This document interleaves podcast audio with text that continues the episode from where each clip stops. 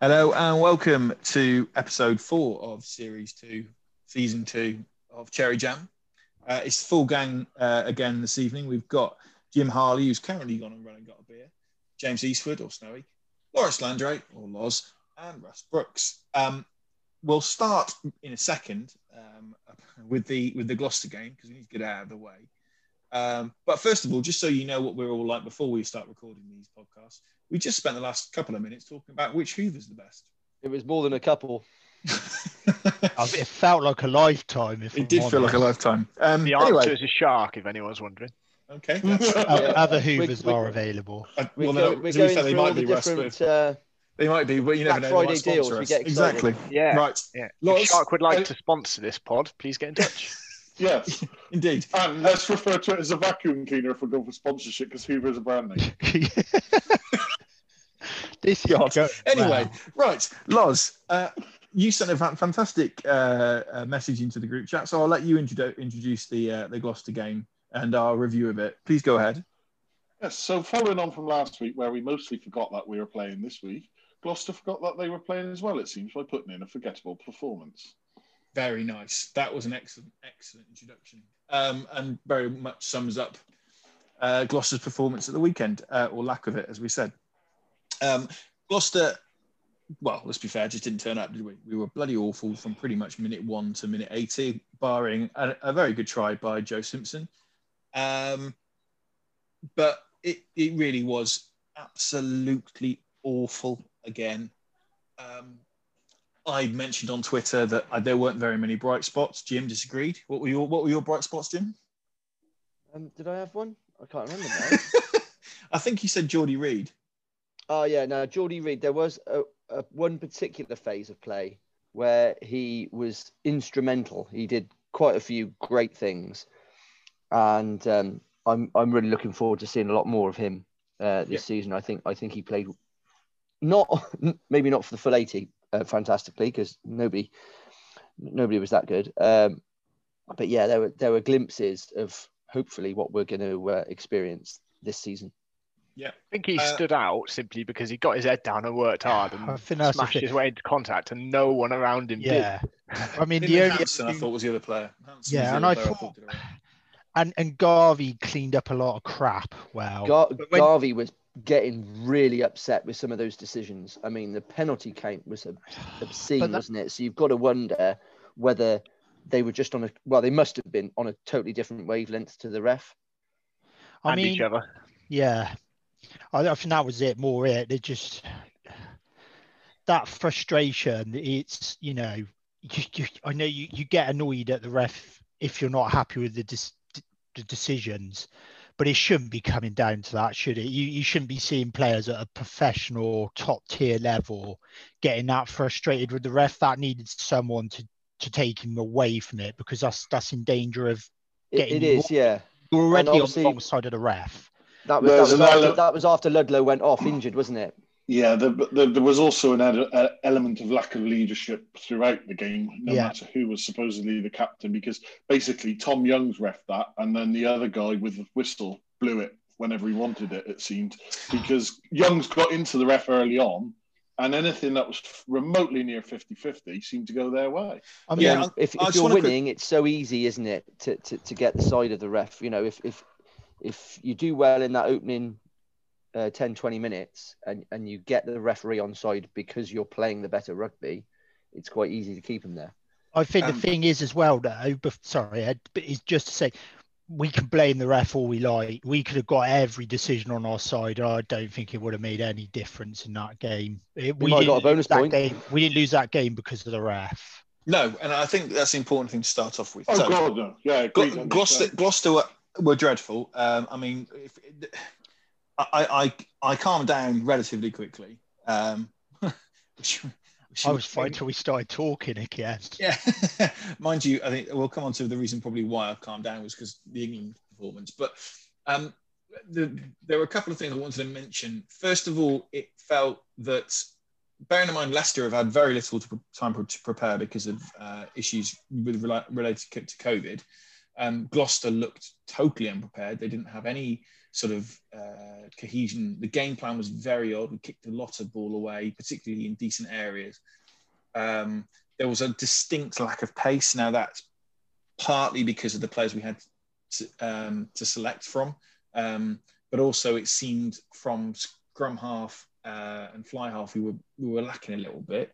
Um, I'll come to you first, Snowy. Um, what is there anything you could like? I mean, was there anything you were you watching it? Is there anything you could pinpoint from that performance, lack of, that we can take forward, or was it just awful? Um, it was awful. I mean, uh, the one area I'd pick out, and not in isolation because it's clearly a, an entire team issue, is that I thought the back three were particularly poor. Um, and you could possibly put that down to the fact that they haven't had so much game time because it's basically our first choice back three that are on international duty.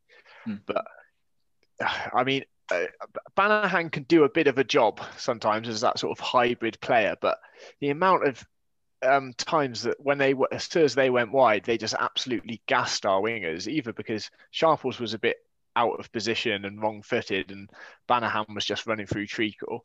And then when we get to Woodward at fullback, everything he everything he touched turned to shit. yeah, yeah. I mean, straight, we all, we all have one of those it was days, an absolute mare it, it was one of those games. I mean, the reason why we, Gloucester fans go Eeyore, Eeyore was with Kenny Logan having one of those games. I mean, if there'd been a crowd at Welford Road, God knows what they would have been shouting at Woodward. Um, and I almost felt sorry for him at the end when they took Sharples off instead of him. I just, for me, it's it's all well and good thing, singling out those three, but the game plan, I just, I don't know what our game plan was. You talk about the pack, I don't recall a single forward running onto a ball at pace. It was all static. Simpson, it would take about five minutes to get them in place when Simpson calls them over.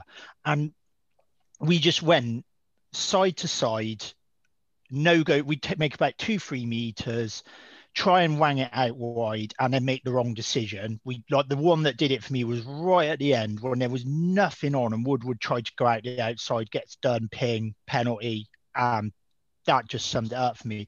I just don't know what our game plan was. You know, there was no impact. Sorry, Loz. There was just no yeah. go up the middle at all. We just didn't earn any attempt to spread it wide. It just didn't feel like we had a, a game plan, or if we did, it was executed very poorly. To, to surmise how we went on Saturday, I think you could turn around and say everything that has gone wrong over the last six or seven years at various stages went wrong at once in that game. It yeah. seemed altogether.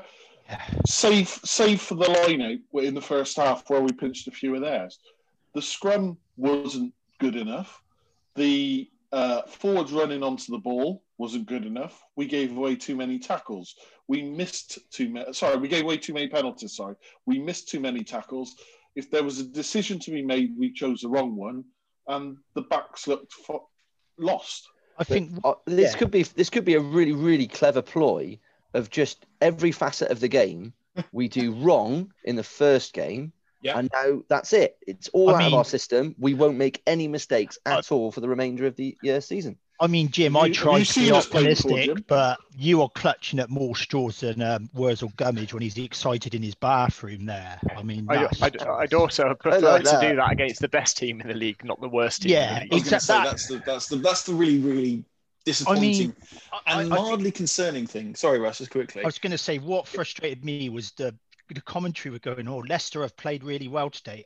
I don't think they did. Yeah. I don't think they did anything particularly special. It was it was I think you know it's one of those games where we beat ourselves. And the thing that frustrated me was all of the weak points in the game are what like the new coaches were meant to be working on. Now, granted, there was next to no preseason, but you would have liked to have seen a few improvements. Like the hang more... on, hang on. We had a preseason. It was the last nine games of the season last True, season. Loz, yeah. And, and also, that... that's the same for every team other than Bristol. Uh, exactly. I think everyone biggest, had a, everyone didn't have a preseason.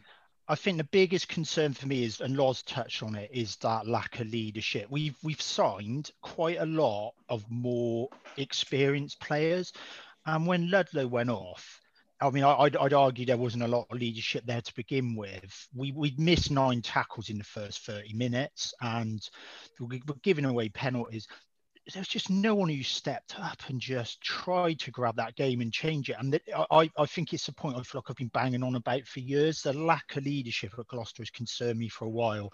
Yeah. It feels really bad this year, and it, it, the, the, go on. I was going to say it doesn't feel like there's anyone who's even going to come Mm. back in who's going to fill that void. That really Well, you'd, you'd like to think Willie Hines would, I think. But the only thing I would say on it is, whilst it was a piss poor performance, I think everyone agrees on that. We also need to re almost revisit this in about three or four weeks, five weeks' time, once a number of matches have been played, just to find out whether we were that bad or Leicester were. I the gut feelings obviously we were that bad, but this Leicester team. Borthwick might have worked, wonders, but they got some new players in as well, and they might be a lot better than they have in previous years. We just hmm. don't know. If we win the next four or five games, unlikely I know, but if we win the next four or five games, then we could put down, and Leicester win four or five games, it might be that actually Leicester were as exceptional as what Sam Roberts was trying to put, make out on the commentary. I didn't personally feel that. I just thought we were bad, but If that happens, the Premiership is a poor standard this season. Yeah, I agree Yeah. with that. I mean, Oh, one thing yeah, I, yeah, yeah. yeah, I'm one thing I to put it would in perspective. That's all.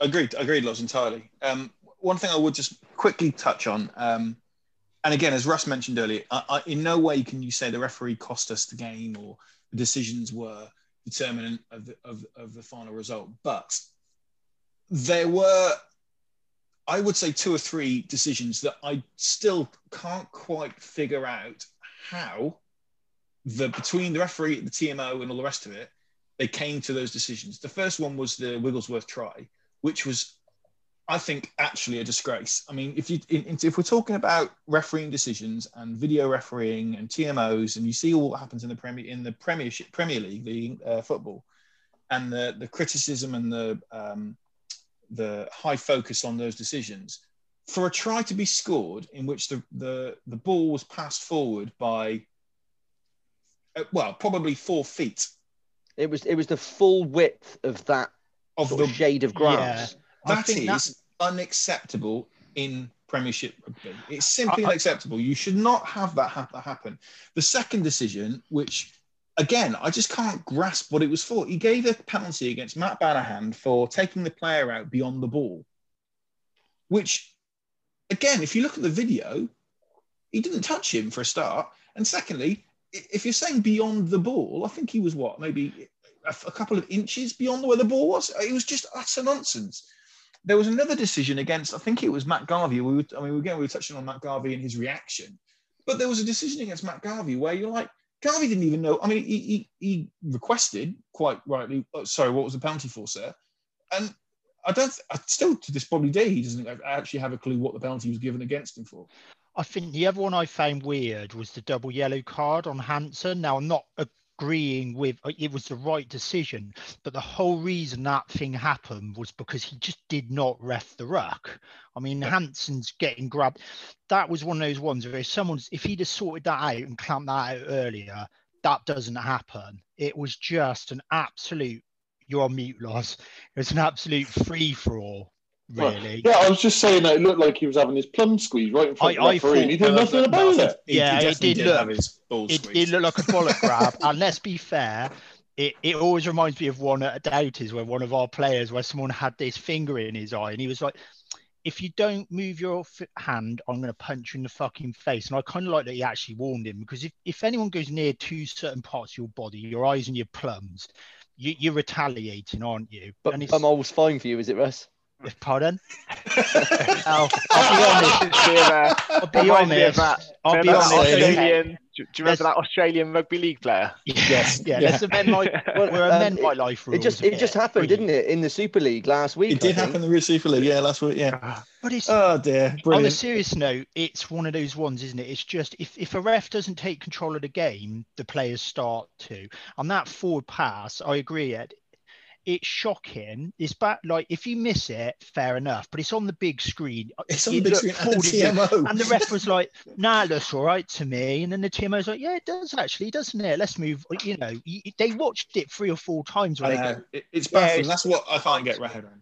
I'm Yeah, putting I it down mean, to you- it- referee fatigue from having to give so many blows on that whistle. you know what? Do you know what made it Yeah. worse? Is it was fucking Wigglesworth who scored as well. Yeah, we did make Like, the you point know. during the chat that it's unfortunate that uh, we were giving Leicester a load of stick for signing the 38 year old uh, uh, Richard Wigglesworth. And uh, let's be fair, he, he, he It did all right, didn't he? I mean, we all joked about this performance coming, didn't we? Oh, Uh, no, well, it- yeah, it- we knew it was going to come. I mean, if I was a betting man, that scoreline is pretty close to what I'd have put money on, um, which is rather a sad reflection on how I think Gloucester are these days. But um, yeah, well, look, look, look, let's, let's put it behind us. We're going to move on. Um, just and just like the coaching staff feedback normally is. Yeah. I think so, yeah. we'll, Uh, we'll move on. We'll we'll learn from on. it in So about in- two in, months. in the finest in the finest style of John Inverdale. Um, Lawrence, uh, let's talk about England. Um, uh, as in, as Gloucester were playing uh, on Saturday, I say playing in inverted commas, but uh, it- at the same time, England were putting together a fantastic performance uh, defensively, certainly. Um, and Johnny May scored one of the best tries uh, probably ever scored at, at Twickenham. Um, or solo individual tries anyway. Uh, and they made Ireland look very, very, very poor. Um, what do we all think of the England performance? Who wants to go for Lawrence? I'll go go for you first, mate. I know I know you watched the Gloucester game at the same time, but I think I'm sure you've seen the highlights. So I actually watched both games, to be honest, at the same time. And, uh, I had the England game on Amazon Prime on my uh, iPad, and I had the Gloucester game on the TV. Yeah. Um, yeah. uh, Well, it was, um, they they got a way of wearing teams down at the moment, haven't they? They, Yeah. they, they, they just completely stopped Ireland from doing anything just purely by defence. It was defence, defence, defence almost. Um, Jones has commented before now that uh, the team that wins international rugby is the team that kicks the ball the best, and if you kick it really well, then you end up winning it by quite a margin.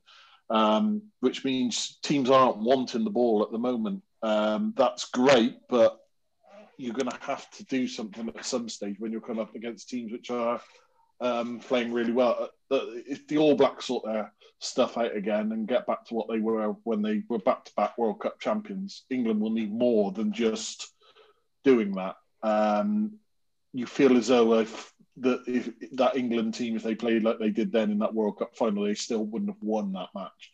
They just need a little bit more, I think. Um, whether Jones is trying to keep something back and just saying, right, just go out there, work on this, work on that. I don't know. But for someone who turned around and said that he was going to make us look like we're the best team that's ever played the game um, in his ne- this these next four years ready for the World Cup, he- he's starting very slowly on that path, if you ask me. Mhm. They're winning, but it's um, not ins- not save for Johnny May's second try, not exactly inspiring stuff. No, I, I was pretty impressed, pretty impressed with them because I think they were very, very well organised. The defence was superb, um, as it was last week against Georgia. Are there concerns that they didn't create many red zone opportunities? Poss- possibly, but it's hard to know. This is still a development phase for this England team, and I think if, if, when you've got a defence that it looks that good, um, I mean, Itoje was just out of this world, and so some of the players we've got in, in that pack, um, I think the all the foundations are there, and probably just that that extra ten percent you need to create a few more opportunities, a few more try scoring opportunities, um, and you're away. And Johnny May's had a last couple of games. He didn't look great for England, to be honest, but he was back on top of the world. And um, I think I said at the time, there's probably I can't really think of another winger in world rugby that scores that try that John that um, Johnny agree did that. the weekend. Yeah. What, one thing I'd say about the, um, I think Loz, you, you're right in that. Uh, actually, I say Loz and Snow, you're both right in in different ways. So Loz, you're right that it's not the most inspiring style of rugby. Definitely, it is quite dull to watch, and I get very frustrated when we um in the opposition 22 and they might have a three on two and they decide to kick the bloody ball through uh, to turn the opposition rather than go through the hands. Um, but as Snowy was saying, I do feel that there is a um, it, it is a development. I think it's it's one of those things you've got to be careful of. I mean, I remember what, all those years where the All Blacks were um, excellent in between World Cups. and then they got to the World Cup and they were a bit of they were a bit flaky. And you kind of wonder if, if England are starting off, well, look, we're going to sort the defence out.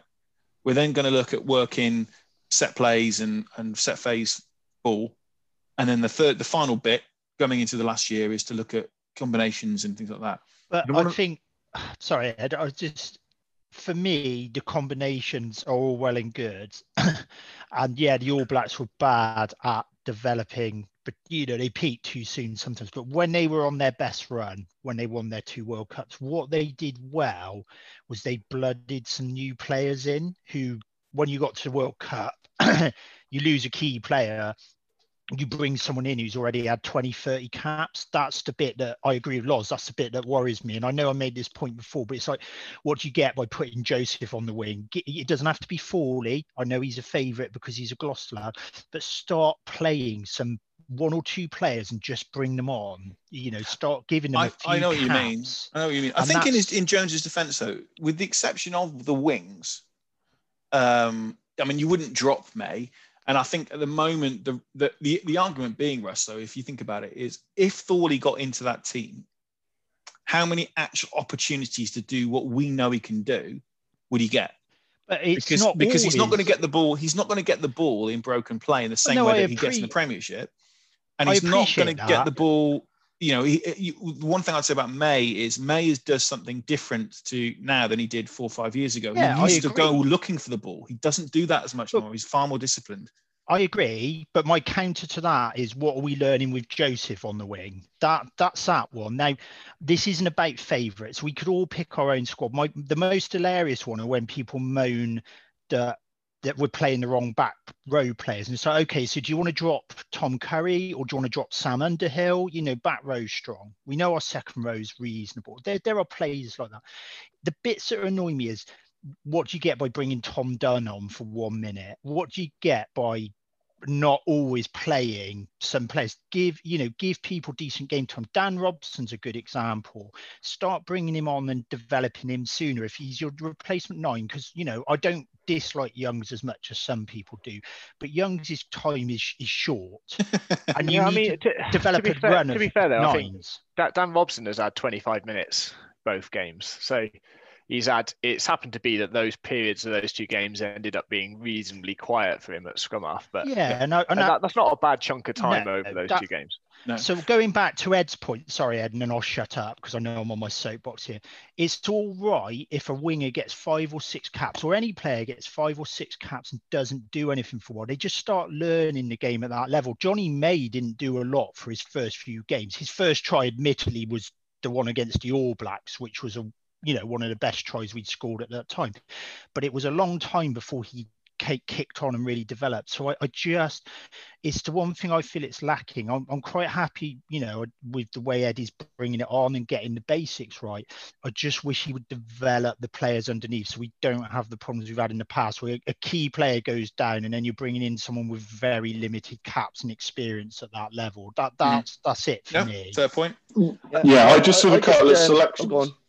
No, sorry, just with a couple of selections. I just think if we'd started um, Robson against Georgia rather than Youngs, um, Yeah. giving him the 60 minutes and then switched it the other week, th- Yeah. this week, and also with um, the lad at Wasps, Tom Willis, Willis, oh, Tom or Jack, I can't remember which one it is. Jack Willis, isn't it? Um, Yeah, Jack Willis. I just think he played the wrong game personally. I appreciate they wanted to give him his debut against the weaker opposition, but uh, he was never going to, as we said last week, he was never going to be fetching the ball against a team that barely had it.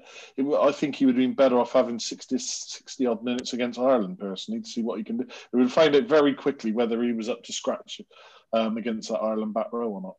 Again, that, that Yeah. Ireland side were poor, weren't they? Well, they Yeah, were, uh, yeah, they're a very limited side, unfortunately for them. Uh, They're- they're- sorry, they're Jim. that transition page. Uh, I was just going to say actually that um, I don't know how many of you watched on BBC Two. It was the um, England ladies against France, but there was quite a lot of similarities, um, sort of similar to what we've been talking about, in that the ladies have got the World Cup next year, Yeah. and they were playing their squad. Um, it being a friendly, they'd already won the Six Nations, um, and they, they kind of played it, you know, as a build-up um, to, to the World Cup. Emily Scarratt didn't start. They had another goal kicker, So they were trying to put a bit of pressure on her, get her used to the goal kicking. Um, she didn't do very well. No, she, she, she missed everything, didn't she? yeah, and then and uh, but what I did think, um, you know, um, because England only won it at the death with Scarratt getting a penalty, and I did wonder whether it might be an idea to give the kick, even though she was metronomic, give it to someone else. You know, give it to the other girl and say, right, here's here's a pressure kick. Miss this and we lose the game. Just because um, I was actually listening to a podcast today, all about you know the mental side of sport, and just being used to it will you know make you choke less. It was all about choking basically. Mm. Um, and it's kind of the only way you can get beyond it is by teaching your body um, that actually it's not likely to happen or whatever. But it, yeah, I just thought it was quite nice. They, had, they had a they had a winger. Um, their winger was a replacement scrum half and stuff like that. So they they were really playing their squad with a with a view to next year's World Cup. Yeah. And I think they probably did it in a far more aggressive manner um, and risked a lot more compared to the men's side. The, the one thing was actually, Jim, there was one really, really weird moment. Think it's the first time I've ever seen it in any rugby game. Was Oh, the- yes. they, they, they changed the entire bench in one go. Yeah, all eight, and it wasn't it wasn't late on, was it? It was that it was like 60 uh, minutes, I think, wasn't it? Yeah, 55, 60 55, minutes. 60 minutes. They, they, the whole bench came on at the same time. uh, it which took was very them a long. It took them a long time to get warmed up because um, you, you you saw at that point when the game was kind of in the balance, France were winning.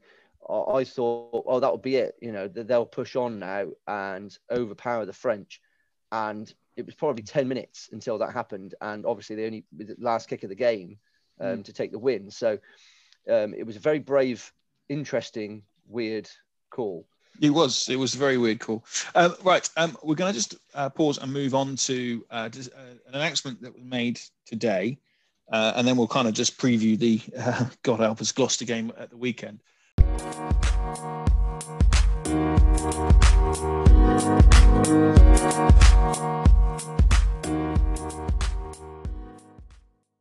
The decision today, or the announcement today, by uh, Boris Johnson uh, and the government is that for those areas in what classes tier one under the restrictions, um, you will be allowed 4,000 supporters in outside, or 50%, whichever. or smaller. 50%, whichever's smaller. Yeah. So uh, Old Trafford with its 70 odd, 80,000 capacity gets 4,000. Kingsholm with its 16 and, a bit thousand capacity gets 4,000. Uh, yes, and so does uh, Pontypool and Ebbw Vale because they're 8,000 capacity, so they get 4,000 too. I mean, how, how bizarre, it? ridiculous is that? I know. Um, but so yeah, the good news is that um, potentially the next, not the next home game against Gloucester, so the, the Gloucester game, home game after the Wasps game, uh, potentially um, Gloucester could have 4,000 supporters in the ground. Potentially. Lawrence, go ahead. Technical point. Ebbw Vale and Pontypool can't have that name. They're in Wales. This is for England. Oh, Oh. good point. Well done, J- Jim. It's been, I've been, you have to Google Okay, that, well, mate. all Quick, right then, quick if you're Google going to it. be like that, you can get three and a half thousand in Whaddon Road, Cheltenham. so, Right, Um, all right, fair enough. And I don't think they've had a crowd like that for a long, long time. no, It, it Uh, do- does seem it does seem ridiculous that you can have something like Old Trafford or Well, like Twicken, Um, Twickenham would be five percent. Five percent capacity yeah. is is your four thousand, whereas somewhere else can be fifty percent capacity. Yeah, Yeah. You can socially distance. I don't know, maybe ten times better, if it's you know that's just simple math. Yeah. It doesn't make sense in the ground, does it? But maybe it's more to do It's with the coming going. having I to travel. I was Yeah. just, there, there's probably other things, isn't there? Some stadiums might have a big capacity, but if it's an older stadium, you've got the issue of getting people in and out Yeah. the the corridor. You know, but to have an arbitrary number just does feel a very well, weird it's, way. it's all arbitrary. The whole Yeah. thing's arbitrary, isn't it? Let's be honest. yeah, But, I let, mean, us it- not get too political No, because but no, no, I think- I, I think, I think there's been some thought gone into the whole, as Snowy said about the uh, around, and Jim said about the around the going, going and coming and going.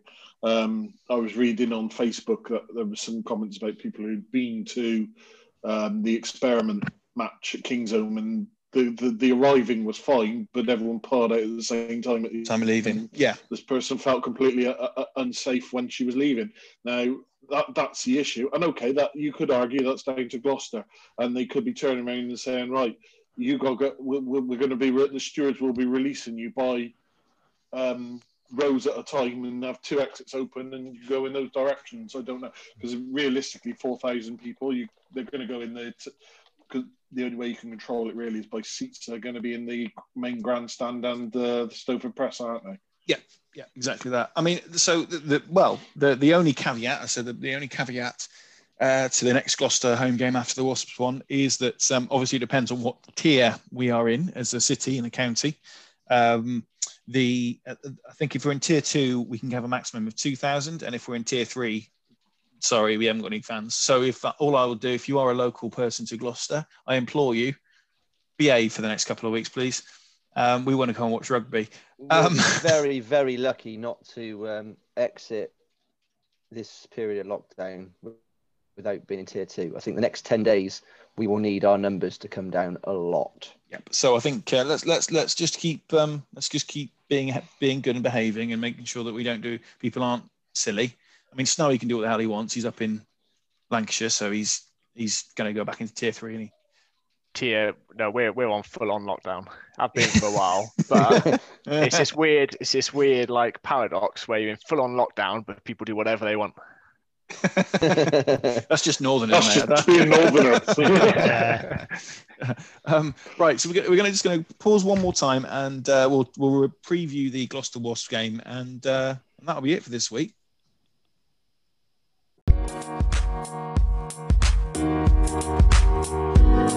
And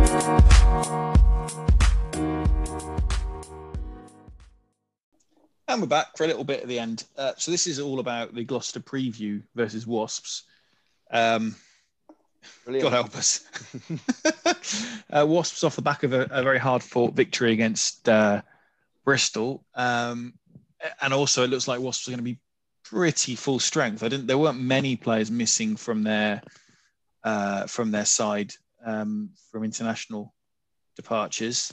Um, uh, right. So, what do we all think in terms of players to come in or players to go out, uh, if at all? Is what, what are the options? We haven't got a lot to bring in. That's that's the problem. I, would I'd like Lewis Ludlow to not play even if he passes his concussion test because he looked in not a good state when he looked no. very jelly legged when they got him to his feet. And even if he passes the concussion protocols, I'd prefer him to for his own health to have a week off at least, I, especially if Jack Clement's fit as well. Because I'd yeah. like to see Clement at six, Reid at seven, and Ackermann at eight. I, th- I think we've learned enough, haven't we, about about head injuries now that players, even though they might pass the test, if you can't, you know, you you should give them time anyway. And I, oh, there was the Argentinian. I think Gloucester will. Argentinian on uh, Saturday morning, he was absolutely out for the count. Um, and he stayed on for a good five minutes afterwards, and that was very naughty. Uh, mm. I thought that was well out. Uh, yeah, you've got to you've got to make a that. statement here now, haven't you? you? You, know, I agree with Loz, and the thing is, his back row is one of the areas we have got players available. You've got Gibson, Clarke. If he wasn't well. captain, if he wasn't just announced as captain, it wouldn't be a, it wouldn't even come into our mindset, would it? He wouldn't play, but the fact that they've no, just announced him as captain, got... they might want to give him another well, go. I'm sorry, but captain or not, no, oh, no, no, no, he, absolutely. If he, if, he went, if he went off and he walked off fine, and it was one of those where he just happened to fail the HIA, which we've seen before. Well, there's been times certainly within sitting in the grandstand, I've seen players go and not gone off, and I've said to my old man, he'll be back, and then he doesn't come back. He looks okay, but he failed the HIA. If it was something like that, I'd say yes. But for Christ's sake, when they got him up to his leg, uh, uh, got him up standing up, is that he walked off like he, he had two knackered knees away. Yeah, they, I just give him way on him. I, I wouldn't play him. In terms of other areas, I don't know.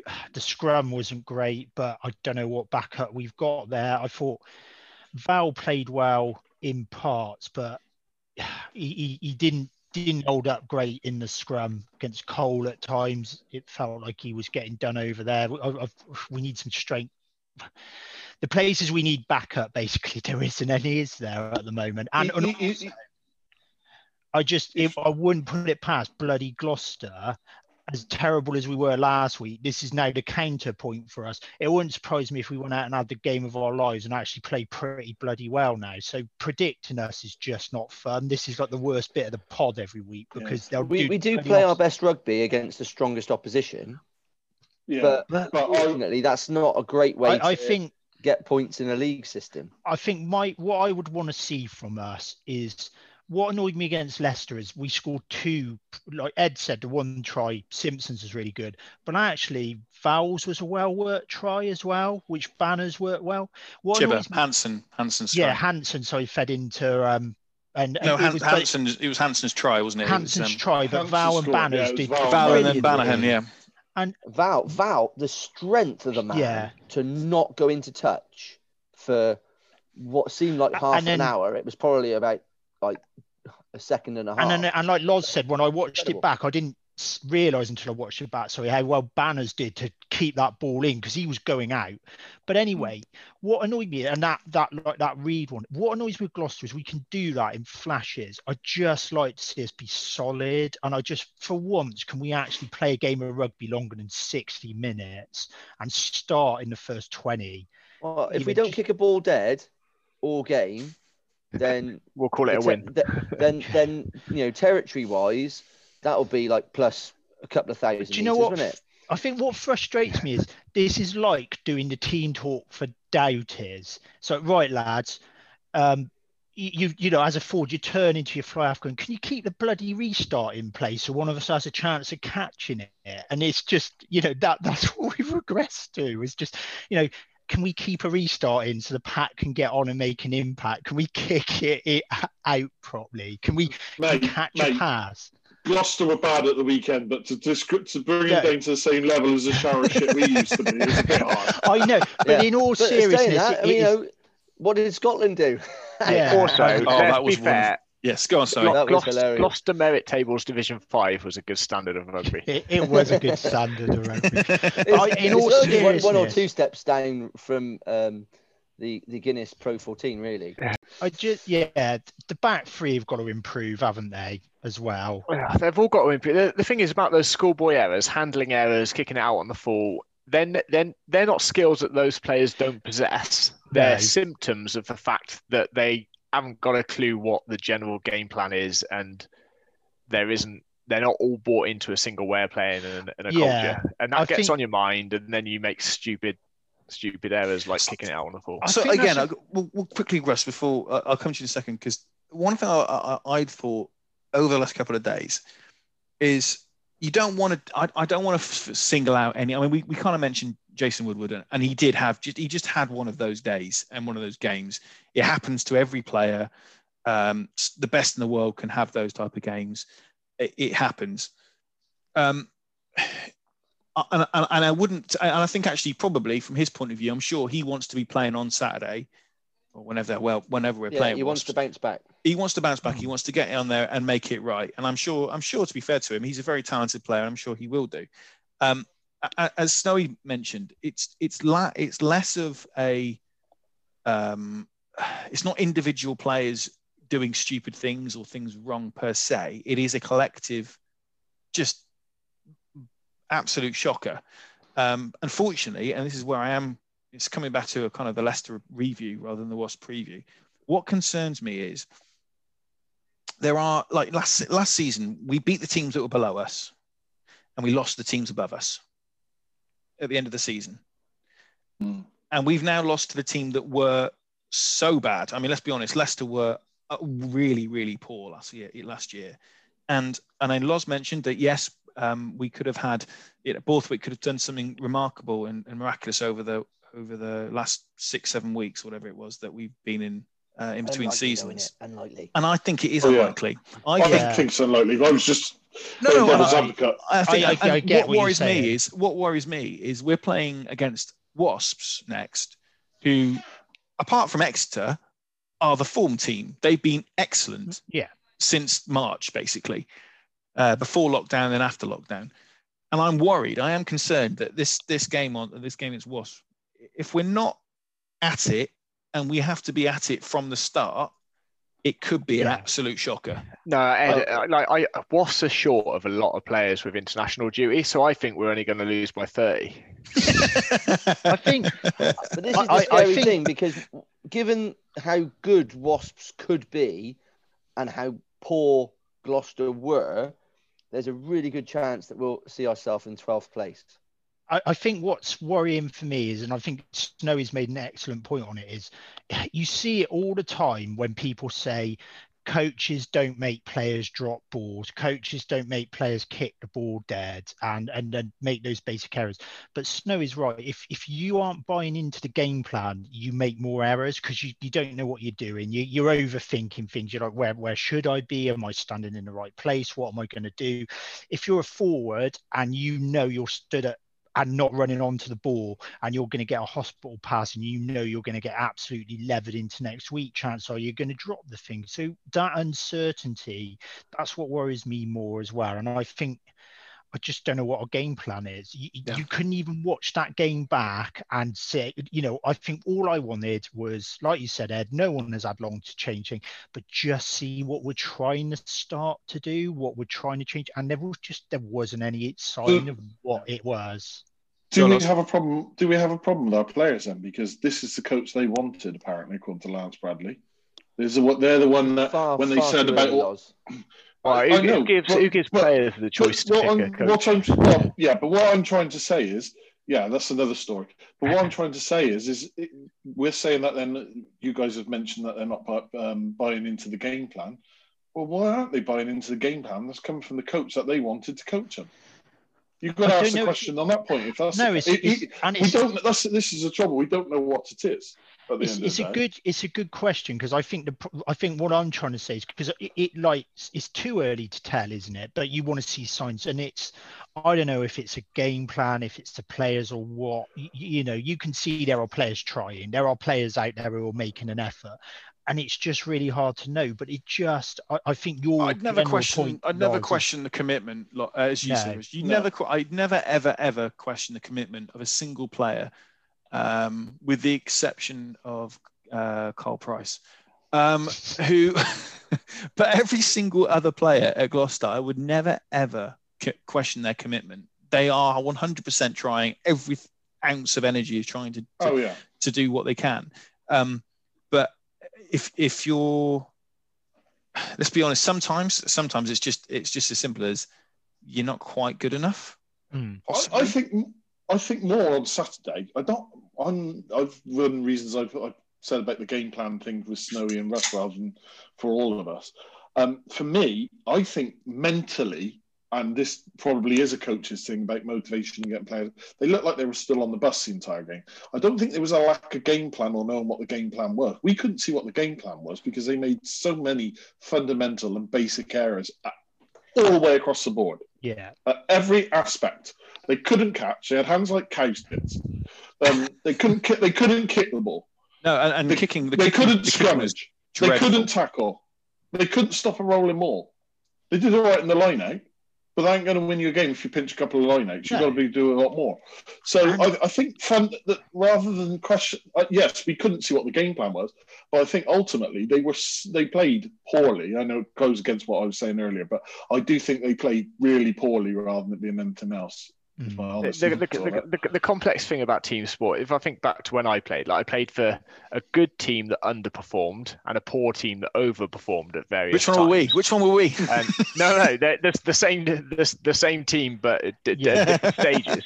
Um, when I think about when we overperformed, it was bec- it's almost like intangible. It's how do you create that that feeling and that like togetherness where you're on the same page, you've got that game plan that resonates through everyone playing in that same way, and that you're never panicking about the little basics because you just know you're going to get on top of the opposition and you, you're going to sort of drive home It's- your li- yeah. little advantages and win, and vice versa. When we're in a really good, talented team, and you're playing someone rubbish, but you can just feel like that that intangible feeling Yeah. that you need isn't there, and that that's all about culture. And yeah. has he had enough time to build like a, a dominating culture like someone No, like not Baxter has? At No, Exeter? I know. no, You no, of course he hasn't had a proper preseason. A, Yeah, a I, I, proper I, di- No, proper I agree with that. pre-season. this this that was not me in any way caught you know I, I am not one of those guys i don't i think anyone here knows me would never say i, I think it's time to get rid of a coach No, oh, good God, no! I but- mean, but- but seriously, I- that- I agree with time. you. they need a shit they need a lot of time i think But my I agree with you, Russo. So the signs aren't there. yeah, it's, that's what worries me is it's those signs. Like we've watched Gloucester when Ackermann first came in, you could see little things starting to change, just little bits. They didn't click straight away at everything. There were little bits like I like that, and I, I hope we build on that. And that, that what that's what worries me from that game is if you're a coach, you're watching the video back. What do you look at and go that bit of play there? Look, we weren't great, but we can take that facet of our game and we can build something around that. And that's what worries me from that and also as the players where those little moments we've all played in sides where we were dreadful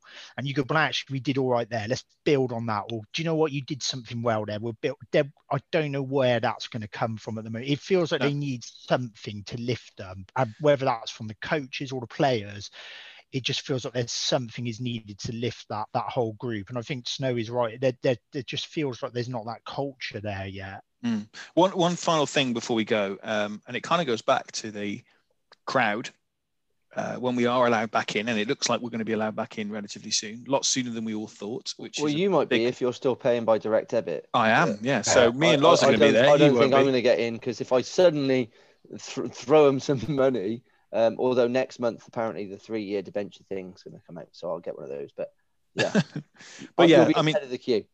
But the point the point that I'm going to make was when we do get back, and it looks say does look like it's encouraging that we're probably going to get in before Christmas. I mean that that that's almost now a given, I would say.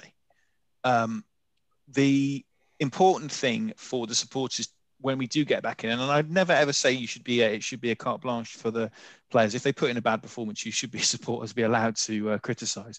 But when we are allowed back into the ground, if there's four thousand people there, Christ Almighty, boys and girls, who are whoever's in there, uh, Let's Noise. put- that noise and get that noise going, and let's make that intangible. As Snowy was making making the point there, those intangible things like that little doubt in the referee's mind when it's a 50-50 call.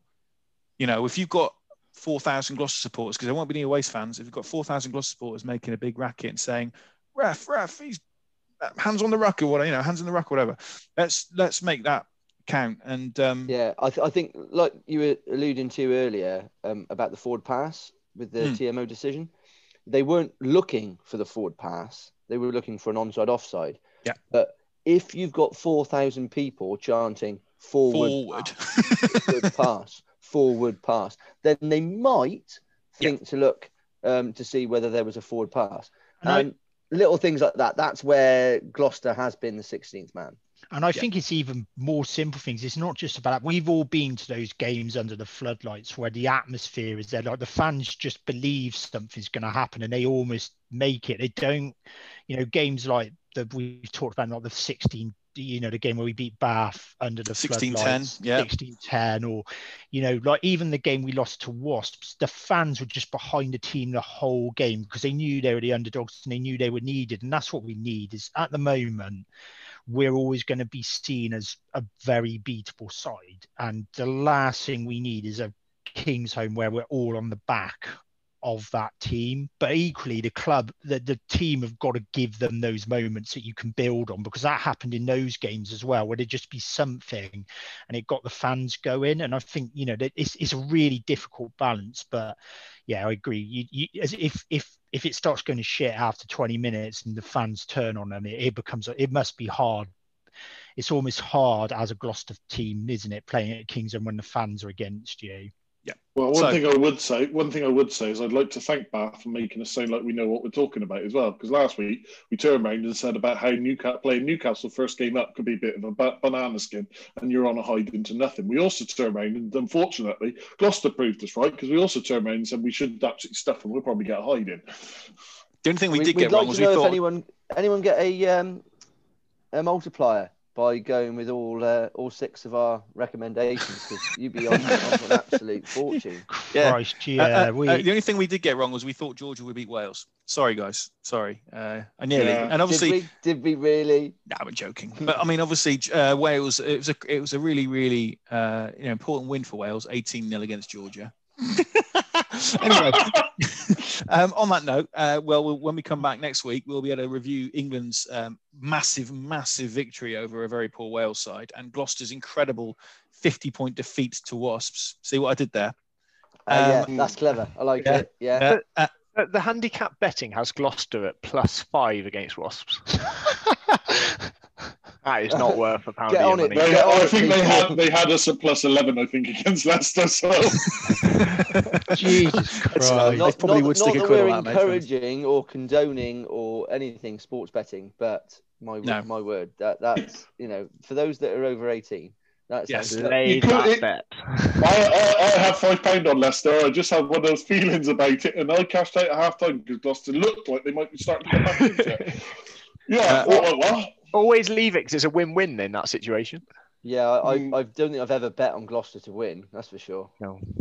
Oh, I did. I bet I bet on Bath a few years ago, um, and cashed out after they went 19 nil up or whatever it was, and I cashed out and put it on Gloucester, and we came back and won. That was like happy days. That was.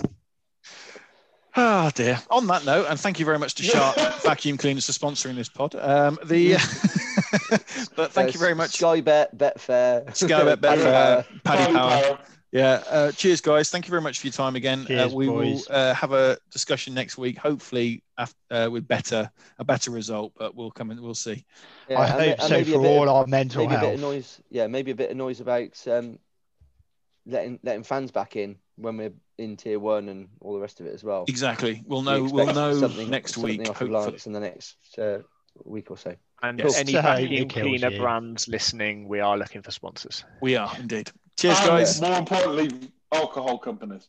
Yes. Yeah, Or we've- betting we've- companies. Eh, Basically, any companies. Any company, I don't mind. It could be. It if, could be. if, if you've got if you've got money that you're willing or product that you're Or willing to give us, yeah, And and you've listened this far into the podcast, you're basically ready to give us your money. Yeah, that's- we should be doing this at the start. Maybe. Maybe we should. Right. Cheers, guys. You could guys. just cut and move Cheers, it guys. there, Ross, Ed. Shut up. Cheers, cheers guys. See you all. Bye. Right.